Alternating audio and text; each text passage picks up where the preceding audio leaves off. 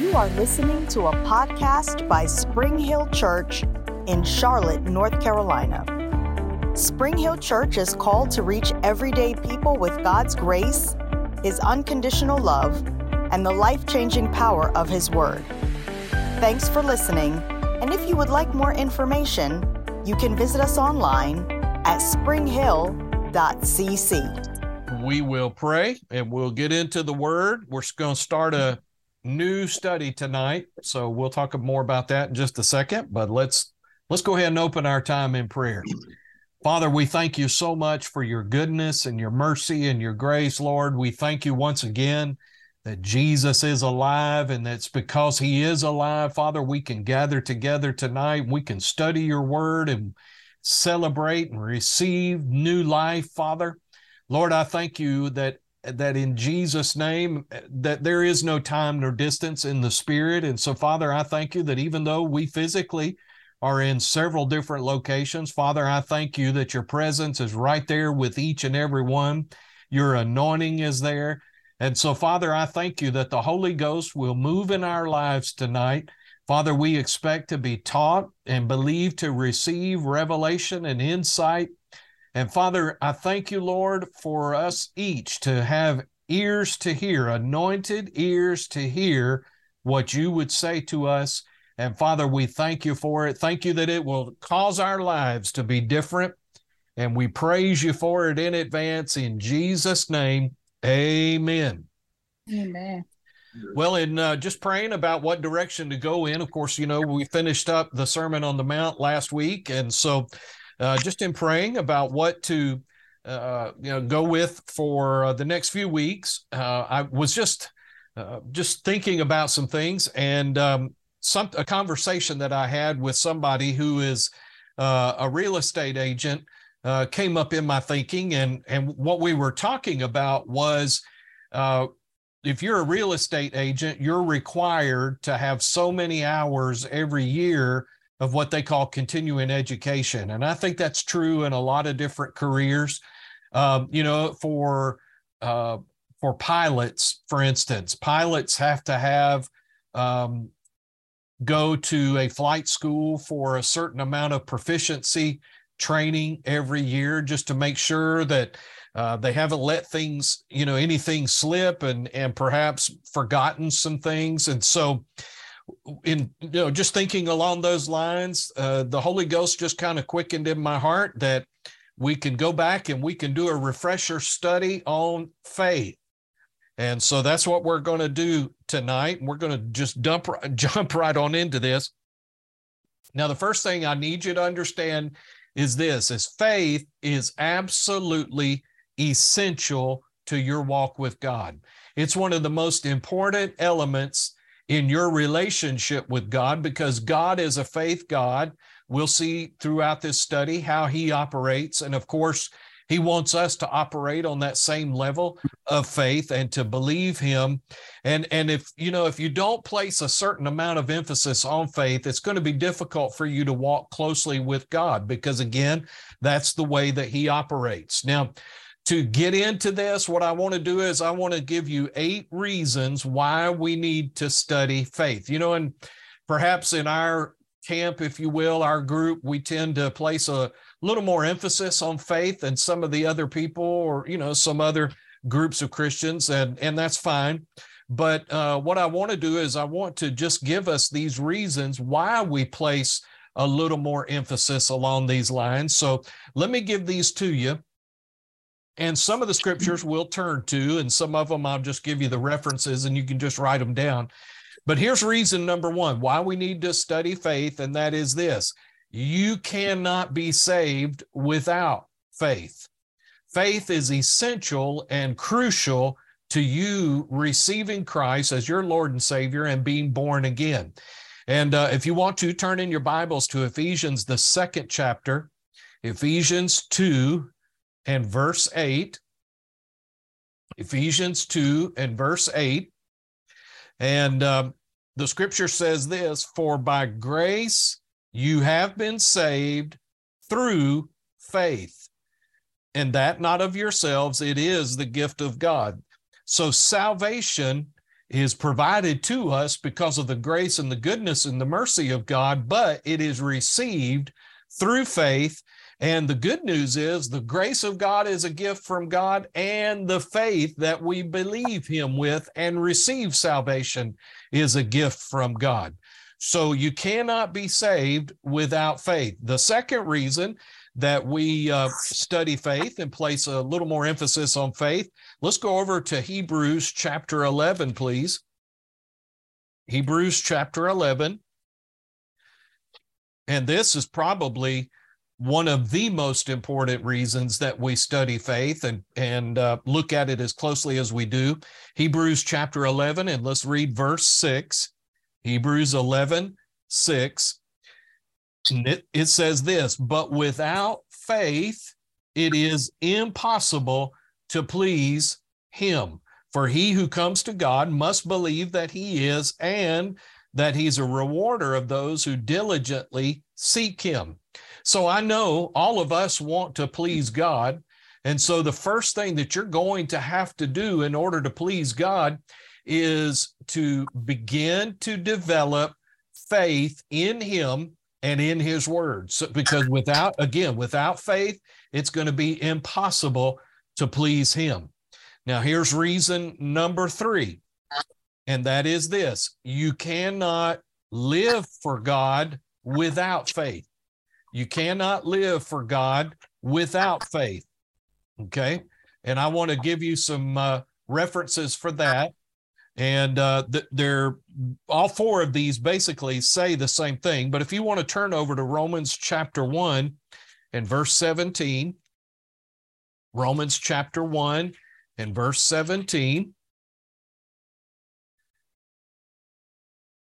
And uh, Paul quotes three times in the New Testament a verse from the Old Testament, and we're going to read it in in Romans, and then I'll give you the reference in uh, the Old Testament. But Romans chapter one, verse seventeen says this: For well, let me back up in verse sixteen. For I am not ashamed of the gospel of Christ, for it is the power of God to salvation for everyone who believes, for the Jew first, and also for the Greek. For in it in what? The gospel. The righteousness of God is revealed from faith to faith, as it is written, the just shall live by faith. Now, Paul is quoting Habakkuk chapter 2 and verse 4, if you want to make a note of that reference. And that says, Behold, the proud, his soul is not upright in him, but the just shall live by his faith. Okay, so Habakkuk 2 4, and we just read Romans 1 17. If you want to make a note of this, Galatians chapter 3 and verse 11, Paul says the same thing again. He says, But that no one is justified by the law in the sight of God is evident, for the just shall live by faith. And then in Hebrews chapter 10 and verse 38, says, Now the just shall live by faith, but if anyone draws back, my soul has no pleasure in him. So faith is, is going to be required for us to live for God and to live for Him effectively. Number four is this faith is what allows God's grace to work in our lives. Faith is what allows God's grace to work in our lives.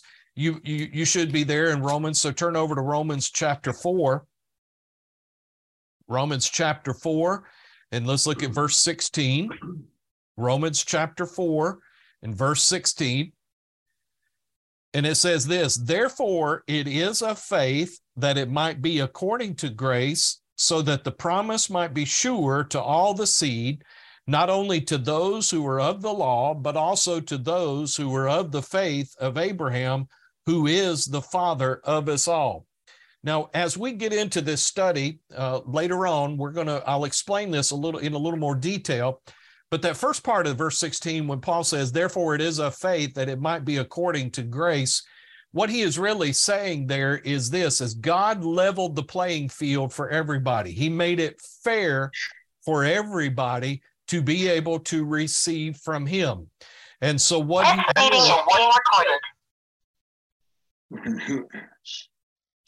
what he did is he uh, made it to where he's the everything that he provides for us comes through the grace of God. But what he did to make it fair for everybody is, is that it is received by faith. I'll tell you this no one will ever be able to point their finger in the face of God and say, God, you weren't fair. You weren't fair in that you healed this one and you didn't heal that one. You saved that one and you didn't save that one. Uh, because what he did is he he made it all available through his grace, but he said and established that it all had to be received by faith.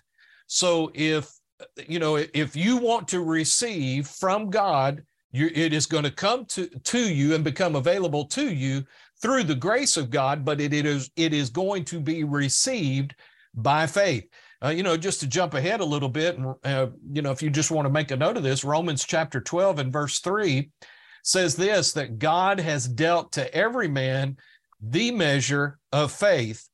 Uh, some translations say a measure, and that's actually an inaccurate translation because what that implies is that God gave to one maybe a little bitty portion of faith. He gave to another one a great big portion of faith, and everybody else is somewhere in between.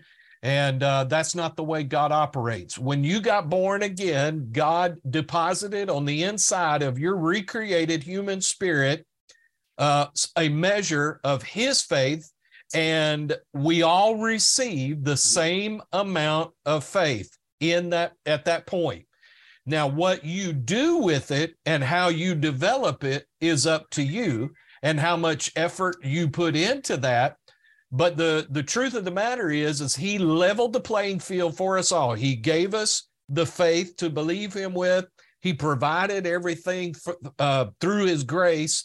And then all we have to do is receive everything that he's provided for us through faith. Okay. Now, number five is this faith in Jesus Christ and his blood is what makes us righteous before God. Faith in Jesus Christ and his blood is what makes us righteous before God. Now, I'm going to read to you Romans chapter 5, verses 1 and 2 in the Amplified Bible. Romans 5, verses 1 and 2. And the scripture says this Therefore, since we are justified and it says parenthetically, acquitted, declared righteous, and given a right standing with God through faith, let us grasp the fact that we have the peace of reconciliation to hold and, and to enjoy peace with God through our Lord Jesus Christ, the Messiah, the anointed one.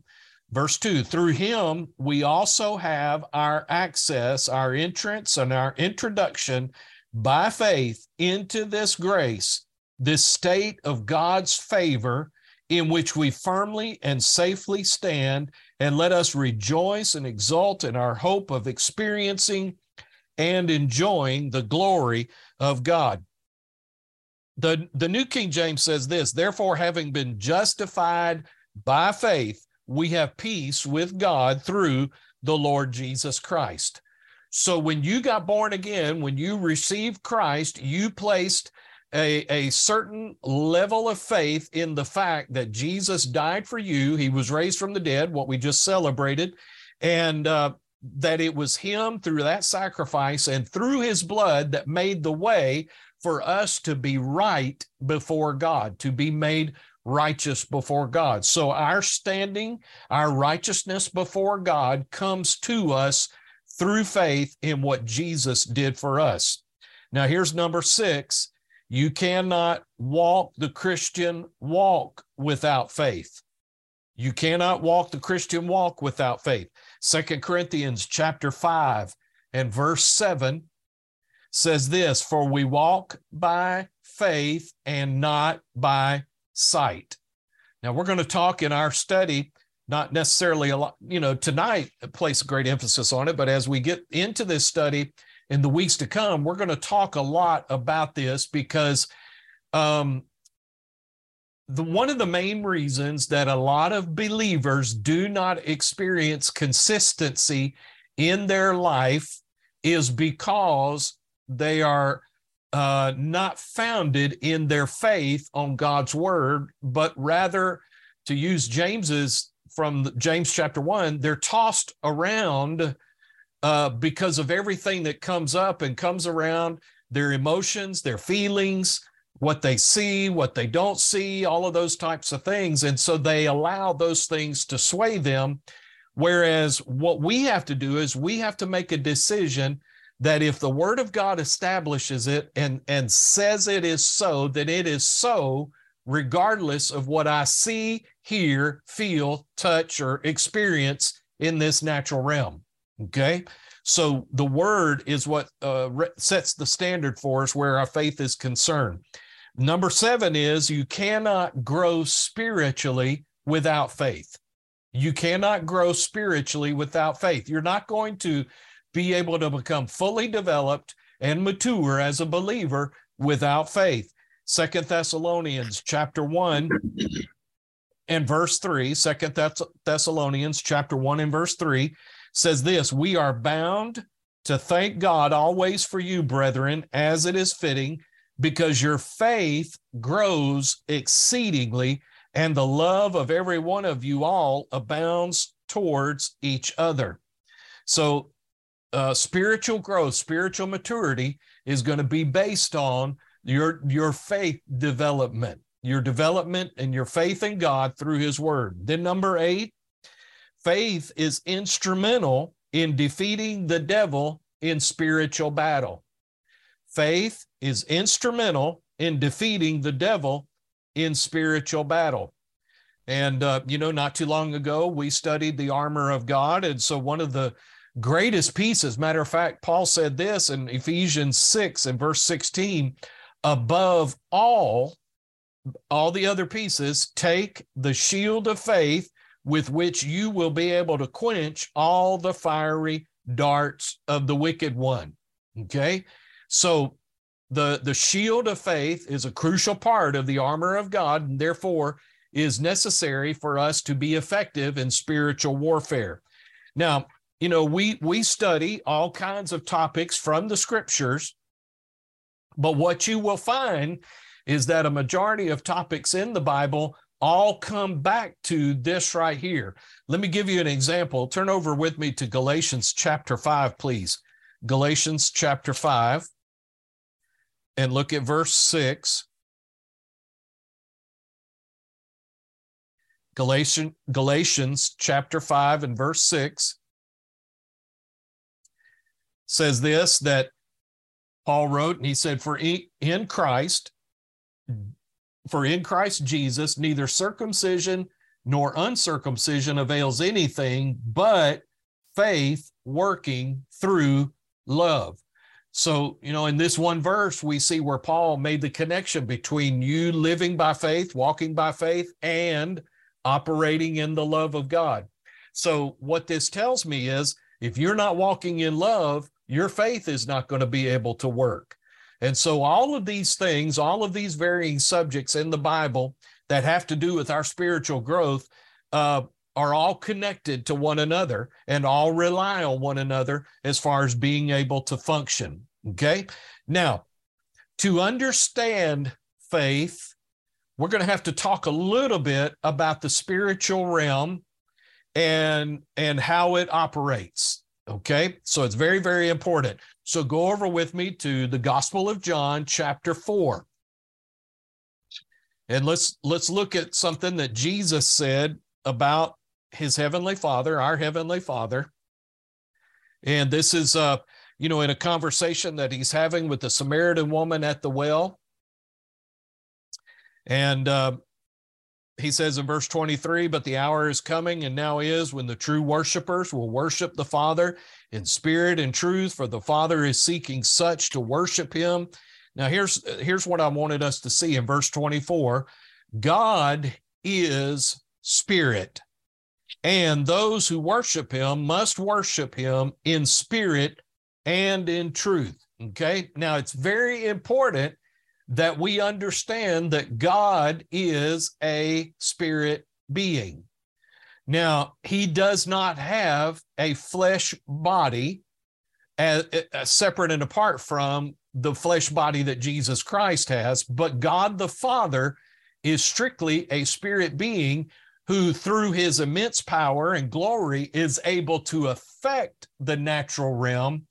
But what I want you to see is, is that he is not a physical being at all. Matter of fact, the scripture tells us that no man has seen God at any time. You know, as you're studying through the Old Testament, and I, you know, I've been reading through the Bible, and so we just got through with, uh, you know, let's see, Genesis, Deuteronomy, and and now we're in Joshua, and all the the miraculous things that God did for the children of Israel. And when you read the stories about how the the cloud hovered over the children of Israel to protect them uh, during the day and the fire, the pillar of fire that led them at night. You read about how the the water that came out of the rock, uh, you know, and the rock followed them around everywhere they went. All of those things were natural manifestations of the Lord Jesus Christ.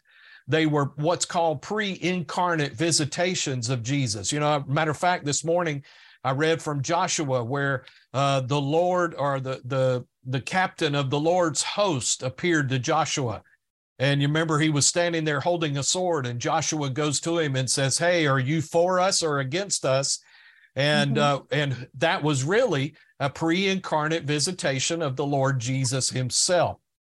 And so when there is a physical manifestation and appearance by God, it's actually a, a part of the ministry of what Jesus did in the Old Testament. Okay, so but let's let's go back and talk about the heavenly Father. God created this natural world out of the world in which he lives called the spirit realm or the spirit world however you want to articulate that.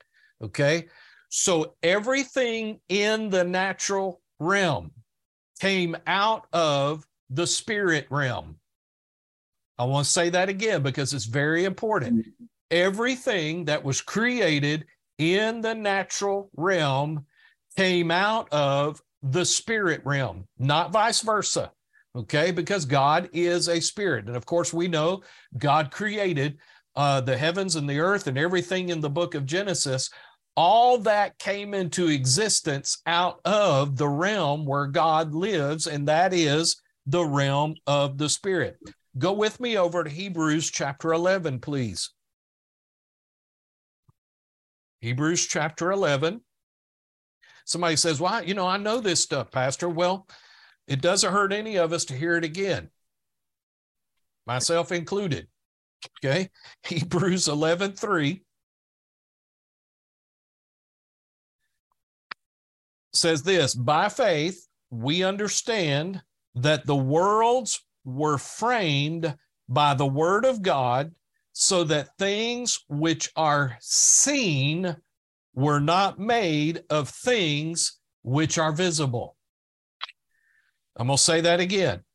By faith, we understand that the worlds were framed by the word of God, so that the things which are seen were not made of things which are visible. In other words, the things which are seen were not made of things or were made from things which are not seen. Okay. So everything we see in this natural world were, were made of things out of that invisible realm. Now, just because it is invisible and not visible to our natural eye doesn't make it any less real. Matter of fact, if you believe what the word says, it is more real than the natural realm. Okay? Because let me explain it to you this way. The, the creation is subject to the creator, not vice versa. Okay? So what that means is this that God created everything we mm-hmm. see out of that realm. So that realm is actually superior to the natural realm in which you and I live and function. Now, here's the cool thing, little side note is you are a spirit being. Of course, you you know you you're you are a spirit, you possess a soul and you live in a body. You were born again out of that spirit realm where God lives. Matter of fact, it was his spirit that caused you to be born again. So, therefore, spiritually speaking, now listen to me carefully. Spiritually speaking, through and by the word of God and by the Holy Spirit, you are superior to the natural realm. Mm-hmm. Okay. All right. So we'll I'll let you process that a little bit. Okay. So if I limit my scope of understanding, in other words, if every if my world and my perception of my world in the sense of everything I see, everything I experience, if that's limited to the natural realm only, then I can never really begin to understand God or the realm in which He lives. Amen. Now, I'm going to say that again, okay? Because there's a lot of people, and this goes back to what I said earlier. There's a lot of believers who are spiritual beings born of a uh, of the holy spirit washed in the blood of jesus clean and holy before a holy god who are who live solely out of that natural realm when they were created to live out of that spiritual realm mm-hmm. now see as you will go back if if you'll go back and study adam and the things that uh, you know adam did and what god created him to live like and the type of life that he was supposed to live. Adam was designed to live out of the spirit realm, but manifest it in the natural realm. Because here's hmm. how I know that. Remember, we talked in our Bible study or on, on Sunday morning, I believe, in, in, in our series on, on redeemed, we talked about how Jesus is referred to as the second Adam or the last Adam. All right. If you'll study the Gospels and study Jesus' life, you will see that Jesus lived out of that spirit realm, but moved around in the natural realm. But he did not let the natural realm determine what happened in the spirit realm. He let what happened in the spirit realm shape and determine what happened in the natural realm around him. Does that make sense to you? Okay. All right. So, so if you and I limit our perception, our understanding to the natural realm only, then we'll never really begin to understand God or the realm in which God lives. Go over with me to First Corinthians chapter 2, please. First Corinthians chapter 2.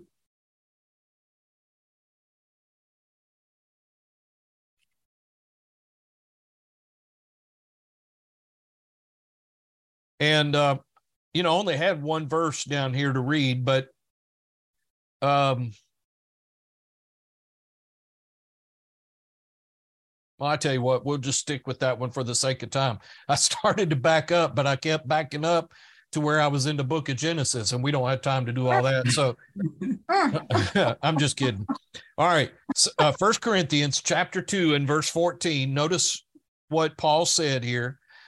He said that uh, the natural man does not receive the things of the Spirit of God, for they are foolishness to him, nor can he know them. Why? Why can't a natural man know these things? Because they are spiritually discerned. But he who is spiritual judges all things, yet he himself is rightly judged by no man. Verse 16, for who has known the mind of the Lord that he may instruct him, but we have the mind of Christ. But the thing that I wanted you to see is, is that a, a natural man, now, he's not talking about necessarily unsaved natural people. He's talking about natural believers, natural believers that lean and totally focus on and live out of the natural realm only. If that is the way you choose to live, then you're going to have a hard time understanding and functioning and living in spiritual things. It's going to be very, very difficult for you. You're going to have to, through the Word of God and through the Holy Spirit, begin to gain some insight into spiritual things. Okay.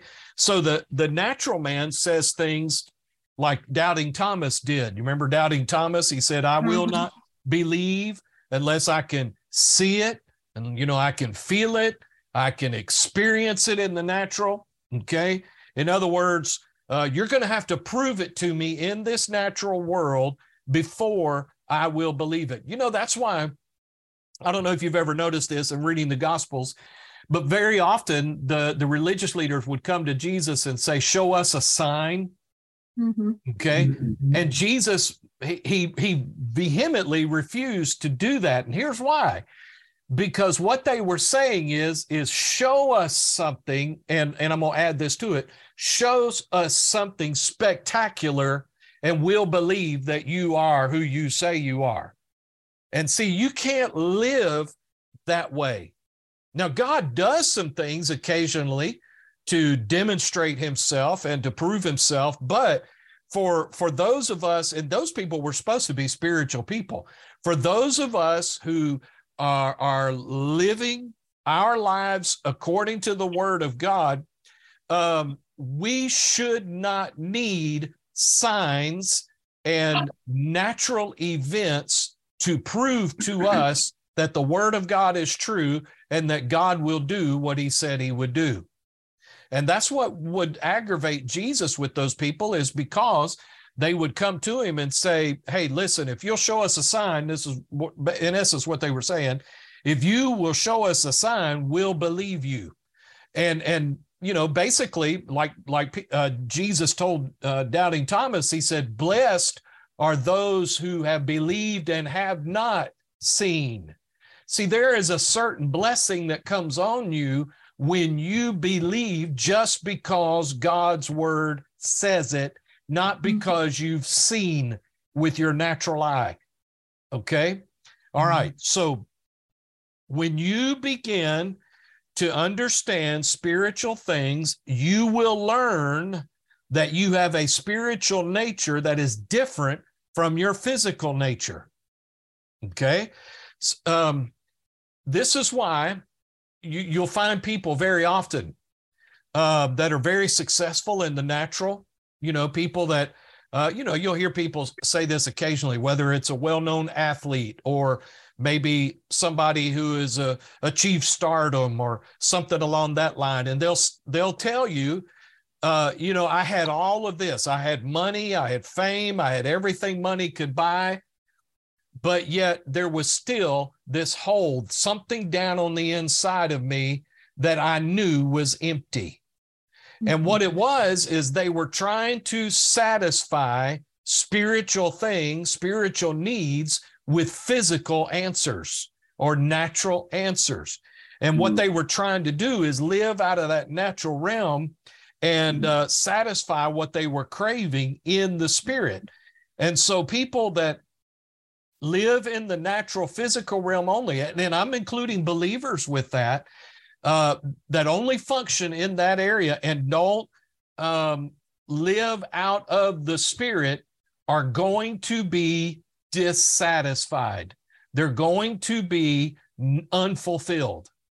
The only way that a spiritual person can be satisfied and fulfilled is through and by spiritual things. Now, I'm not saying natural things aren't important and don't have their place, but what I'm saying to you is, is as long as you keep your focus on natural things, spiritually, you are never going to be totally fulfilled.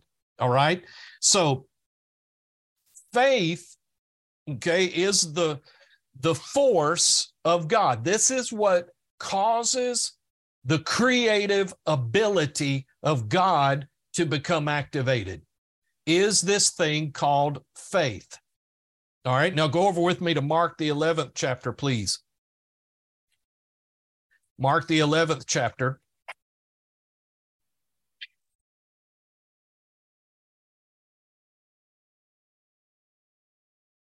And I want to look at verse 22, just a simple verse where after uh, Jesus had cursed the fig tree and the disciples, Peter had pointed out to him what had happened to the fig tree. Uh, I just want to read verse 22. We'll get to the rest of this later. But verse 22, Jesus made a simple response to what, what they did, what they said by saying this have faith in God. And that's really uh, not an accurate translation. What he actually said was, have the faith of God.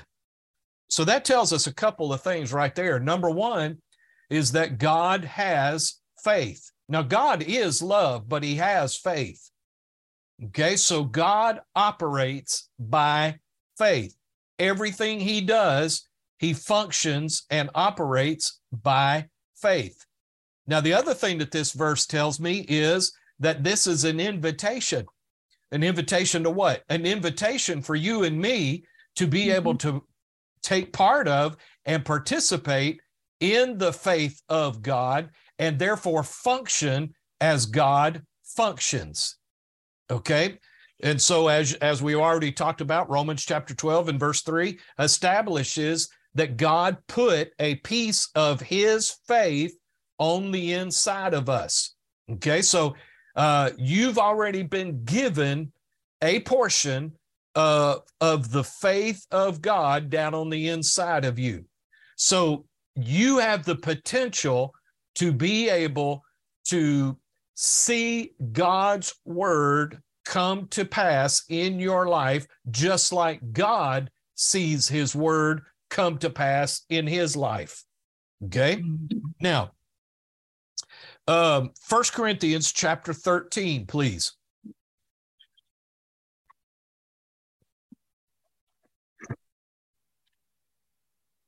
First Corinthians chapter 13. Brad. Yes, ma'am. That verse, and I don't know the reference, but it says um, it's in Ephesians that the same spirit that raised Jesus from the dead, the same power that raised Jesus from the dead dwells in us. That goes along with that verse, right? Uh-huh. Romans 8 11. Okay.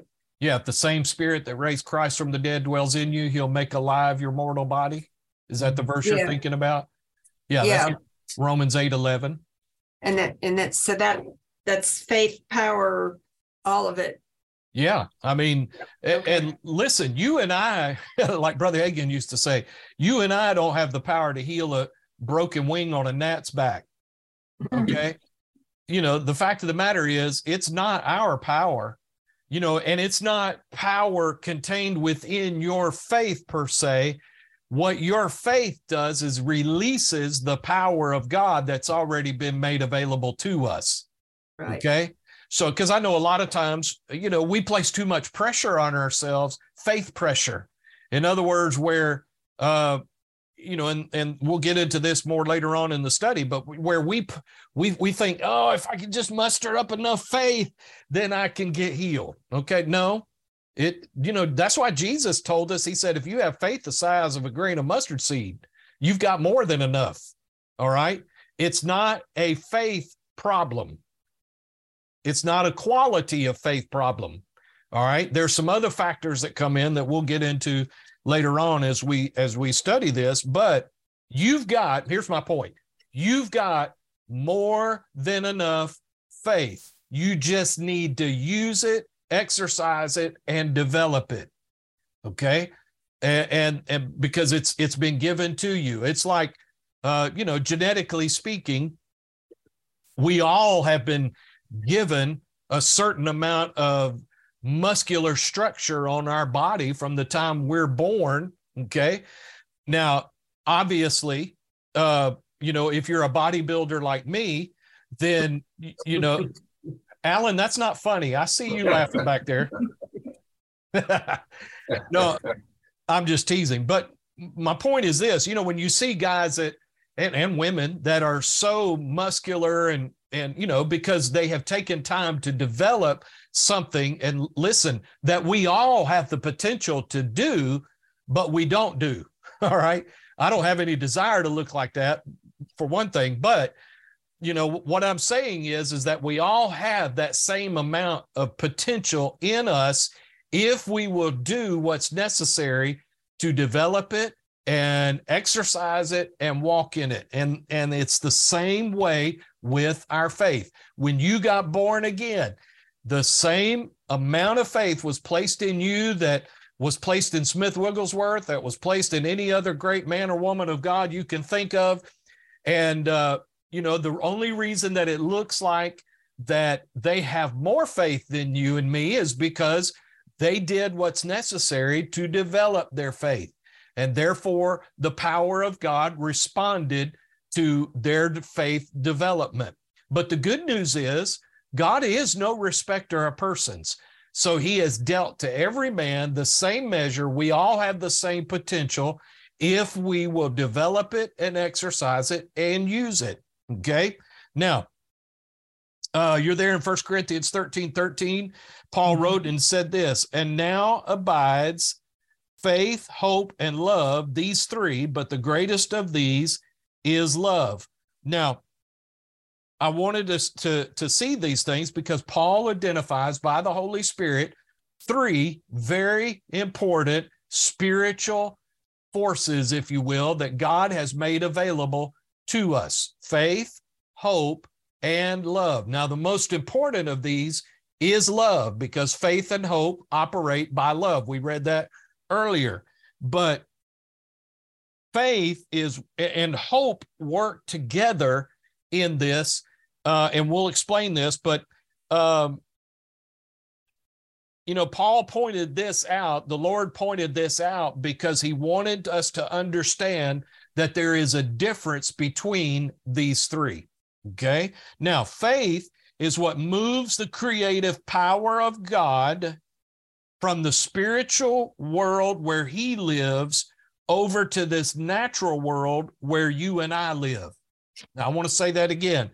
Faith is what moves the creative power of God from the spiritual world where he lives over to this natural world where you and I live. All right, so let me say this to you. Think about creation. If God is a spirit, which we already know he is, Jesus said so. And so when he creates, he creates out of that spiritual realm then what God did when he said, Let there be light, he was changing something in the natural physical realm, but he used his faith to release his power in order to do it. And that's the way you and I will operate by faith, is because we have the, the word of God and our faith is what enables and causes the power of God that's contained in his word to be released in the natural realm where we need change to be affected. Okay.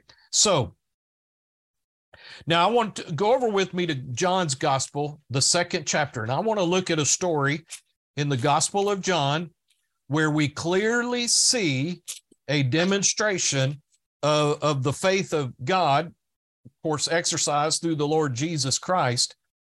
But before we look at this story, I want to sh- I want to make another statement to you, and it do you good to write this down. Okay, faith in God has superiority over any of the natural laws that are in operation in the earth faith in God, and I, you can put parentheses His word or God's word, has superiority over any of the natural laws that are in operation in the earth.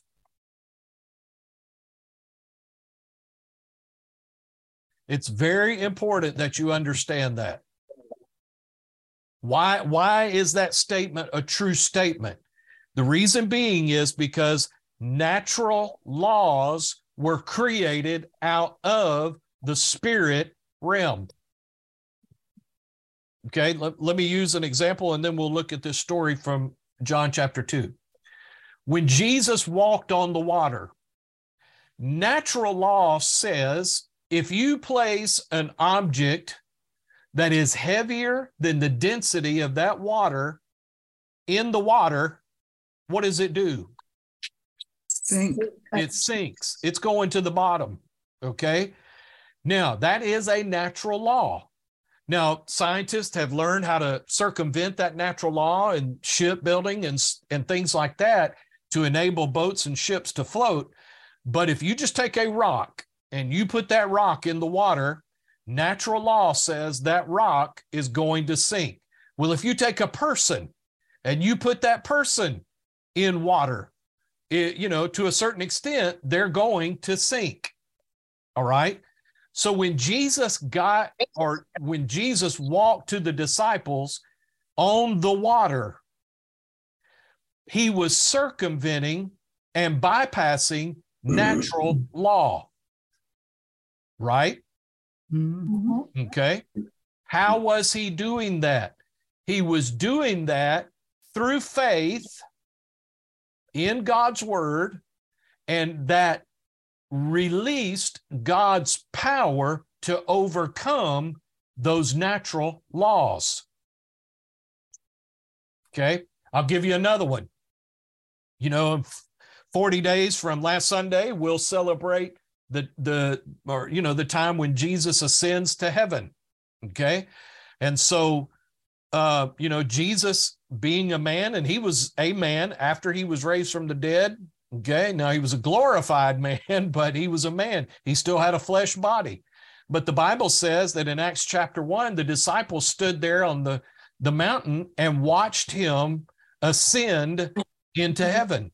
Did they not? Yep. Okay. Well, how did a human being who is obviously heavier than air, you know, he didn't breathe in a bunch of helium and all of a sudden float away. Okay. No. What happened? Spiritual law overrode physical law. The physical law of gravity could not hold Jesus down because spiritual law overrode it. All right. Now, so I- it's very important that you understand that faith in God and His Word has superiority over any of the natural laws that are in operation in the earth. Okay. So that you're there with me in John chapter 2. Let's look at verse 1. So this is the very beginning of Jesus' ministry.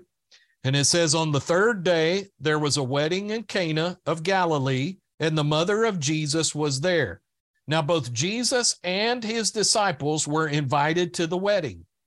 And when they ran out of wine, the mother of Jesus said to him, They have no wine. Jesus said to her, Woman, what does your concern have to do with me? My hour has not yet come. His mother said to the servants, and I love the fact, you know, you got to love Mary because she didn't even pay attention to what Jesus said. She just kind of ignored him and turned right to the, the servants and said, Hey, whatever he says to you, do it. Now there were set there six water pots of stone, according to the manner of purification of the Jews, containing 20 or 30 gallons apiece. Now these are pretty good sized water pots. You know, I'm I'm really familiar with the size of a 50 gallon drum. Okay. Or if you want to look at it this way, if you're familiar with a five gallon paint bucket, imagine mm-hmm. four or five of those in one container.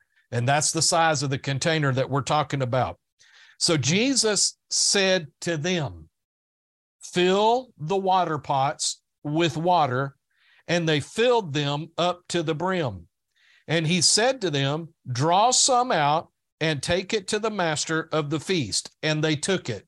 And when the master of the feast had tasted the water that was made wine and did not know where it came from, but the servants who had drawn the water knew, the master of the feast called the bridegroom and said to him, Every man at the beginning sets out the good wine, and when the guests have well drunk, then the inferior. You have kept the good wine until now. In verse 11, this beginning of signs, or one translation says miracles, Jesus did in Cana of Galilee and manifested his glory, and his disciples believed in him. So let's let's look at this and let's dive into this a little bit.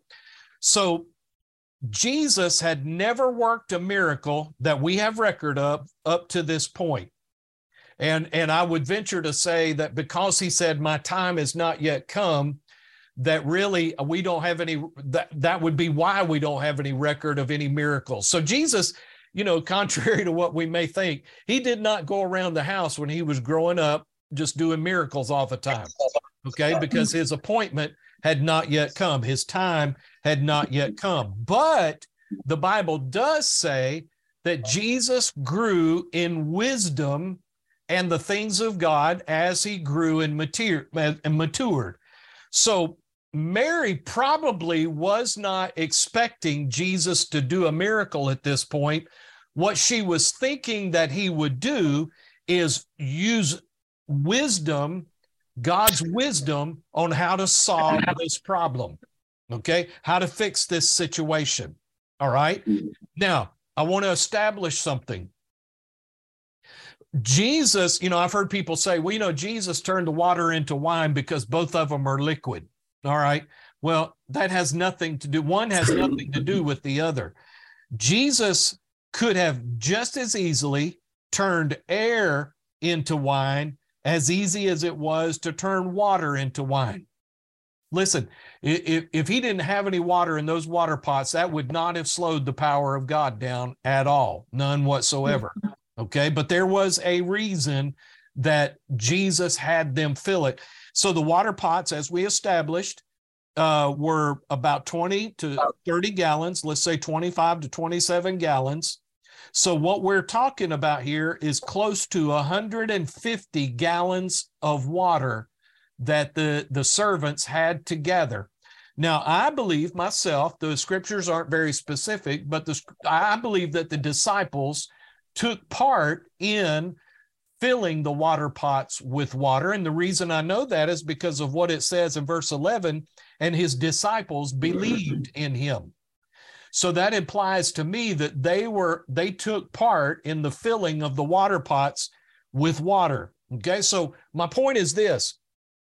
This took a lot of time and it took a lot of work to fill to take those water pots to a well, fill them up with water and then bring them back to the to the wedding. Okay? Now, Jesus had them fill the water pots because he wanted to do something. What is it that he wanted to do? He wanted the disciples to be involved in the process of God's power showing up to change the situation. Get out of your mind for just a moment that Jesus did this miracle because he wanted to razzle dazzle everybody and just kind of amaze everybody, where everybody go, ooh, and ah, ooh, isn't he the Son of God? No, I always tell you, pay attention to the details. Jesus never did random and he never did accidental. So the reason that he, you know, the water pots were sitting right there, he could have just said abracadabra and turned the air mm-hmm. into wine. But instead, he had people get involved with the working of this miracle. He had people get involved with filling the water pots with water Okay. Now, why did he do that? Because he wanted them involved in this miracle that the power of God was getting ready to do. Okay. Now, God could do everything that he wants to do and leave us out. You ever thought about that? You know, he's mm-hmm. powerful enough. He could just do some supernatural sign or or, or, or some spectacular thing and cause everybody to turn to him tomorrow. But he chooses not to function that way. Why? Because he wants you and me to be involved in the process. He wants you and me to be a part. All right. Now, this is very very important. So God chooses to bring us into the process and let us have a part in what is going on. So, what am I saying to you? When something in your life, in the natural, needs to be changed, God is not going to just show up and do it without your involvement. He is going to use you and work with you to see that change take place in the natural realm. Are you tracking with me? Mhm. Yes. Okay. Because just think about this. Again, he could have done, Jesus could have done that miracle and not used the servants or the disciples at all. I mean, not involve them at all, but he chose to work with them and, and see them, well, rather allow them to be a part of the process and see what God does. Now, here's why I'm saying this faith in your heart is the invitation that we give God to move in our life and in our situations and in our natural circumstances.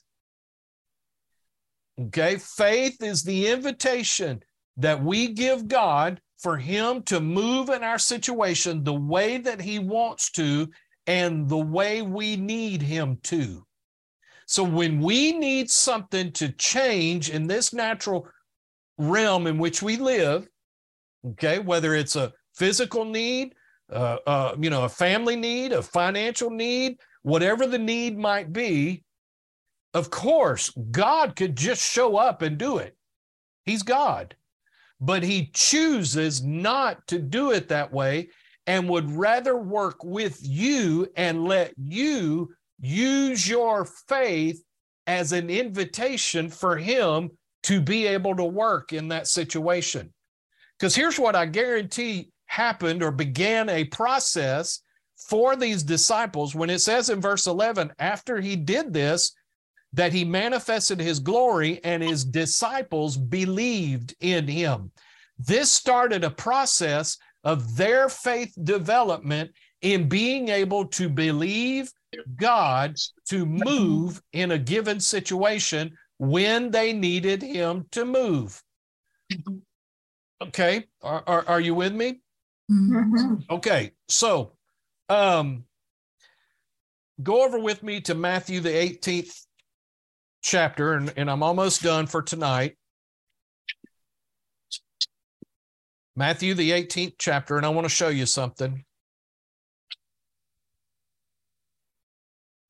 Matthew 18 and verse 2.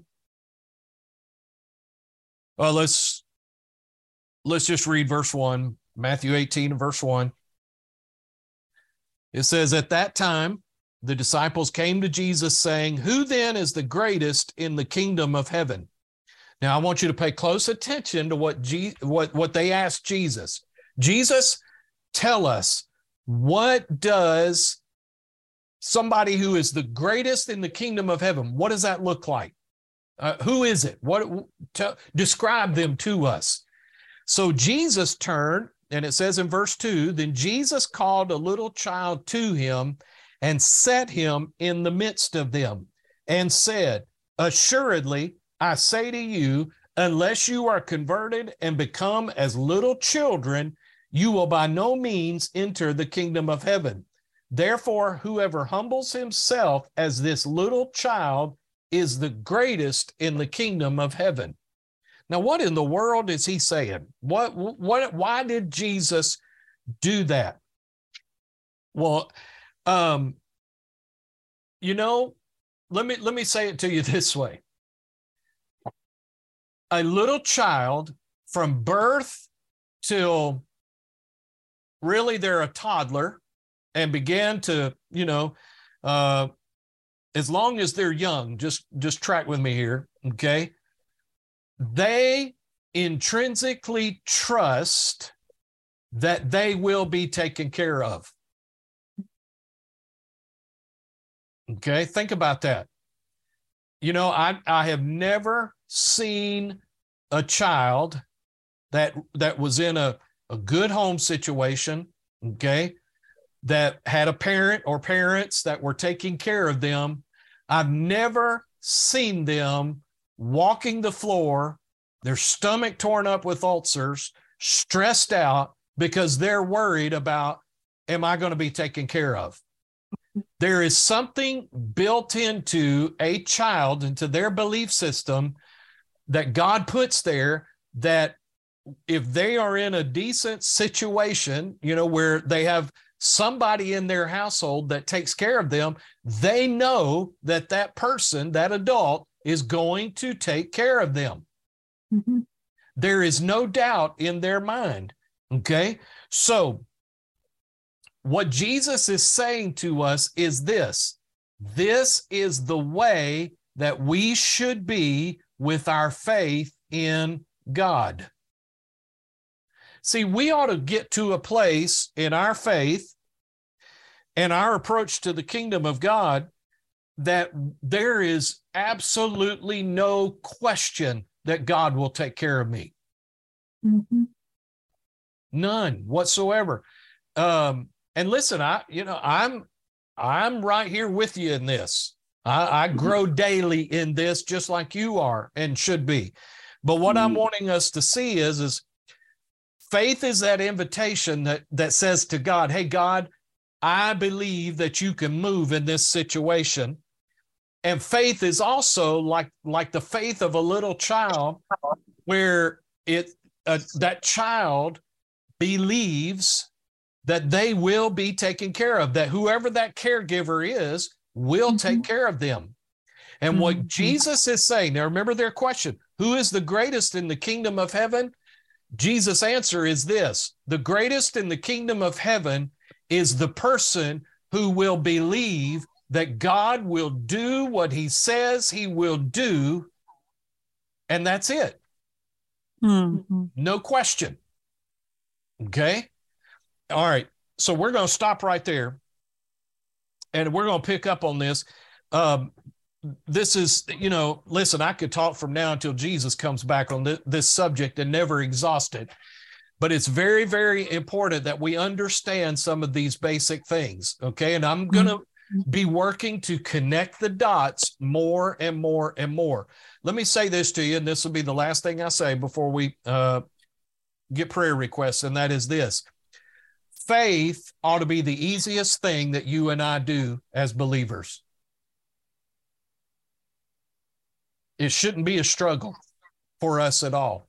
Maybe that's why he puts that in us as little children, so that we have had the experience of that unquestioning faith. Yeah, absolutely. You got a point of reference. yeah. but but but really for a believer, faith should not be a struggle. Receiving from God should not be a struggle.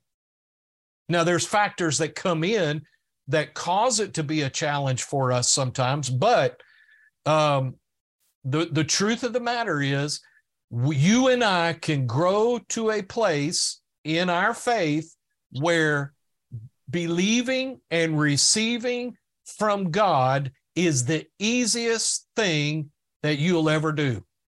Now, how do I know that? And what do I base that on? Um, you know, when I got saved, it was not a big struggle at all. It was the easiest thing to do spiritually I've ever done. Not for your mom. But what I'm saying is that when when it came time you know, and the gospel was presented to me, and um, you know, and I, I won't get into you know how and, and and why and all that stuff. But what I'm saying is, when it came time and I made the decision, I want to be saved. I want a relationship with God through Jesus Christ and what He did for me. There was no um, you know, just I gotta, I gotta. Uh, no, that was it was the easiest thing I've ever did. Lord Jesus, come into my heart. I make you my Lord and Savior. I believe you died for me. I believe you were raised from the dead, and you're now the Lord of my life in Jesus' name. Okay. Now, here's why I said that. Everything in our lives as believers ought to be that easy. Amen we make it difficult. Yeah. Okay. So we're we're going to get into this and unravel this. I hope I hope I've helped you a little bit tonight, but uh, I'm excited about this because I I'm I love going back and refreshing myself on these things. And uh, what it does is it gives the Holy Spirit an opportunity to uh, tweak anything in me that needs to be tweaked in, in my believing and, and my receiving from Him. Thanks once again for tuning in to the Spring Hill Church podcast. We hope that you have been blessed by today's message. If you would like more information about the church, please feel free to visit us at springhill.cc.